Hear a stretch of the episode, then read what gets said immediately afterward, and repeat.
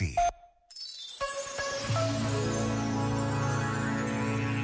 O amor não é uma bengala onde nos apoiamos, mas umas asas que nos permitem voar mais alto, escreveu Nuno Tovar. E se isto é assim entre duas pessoas, como será com o amor que Deus tem por cada um de nós?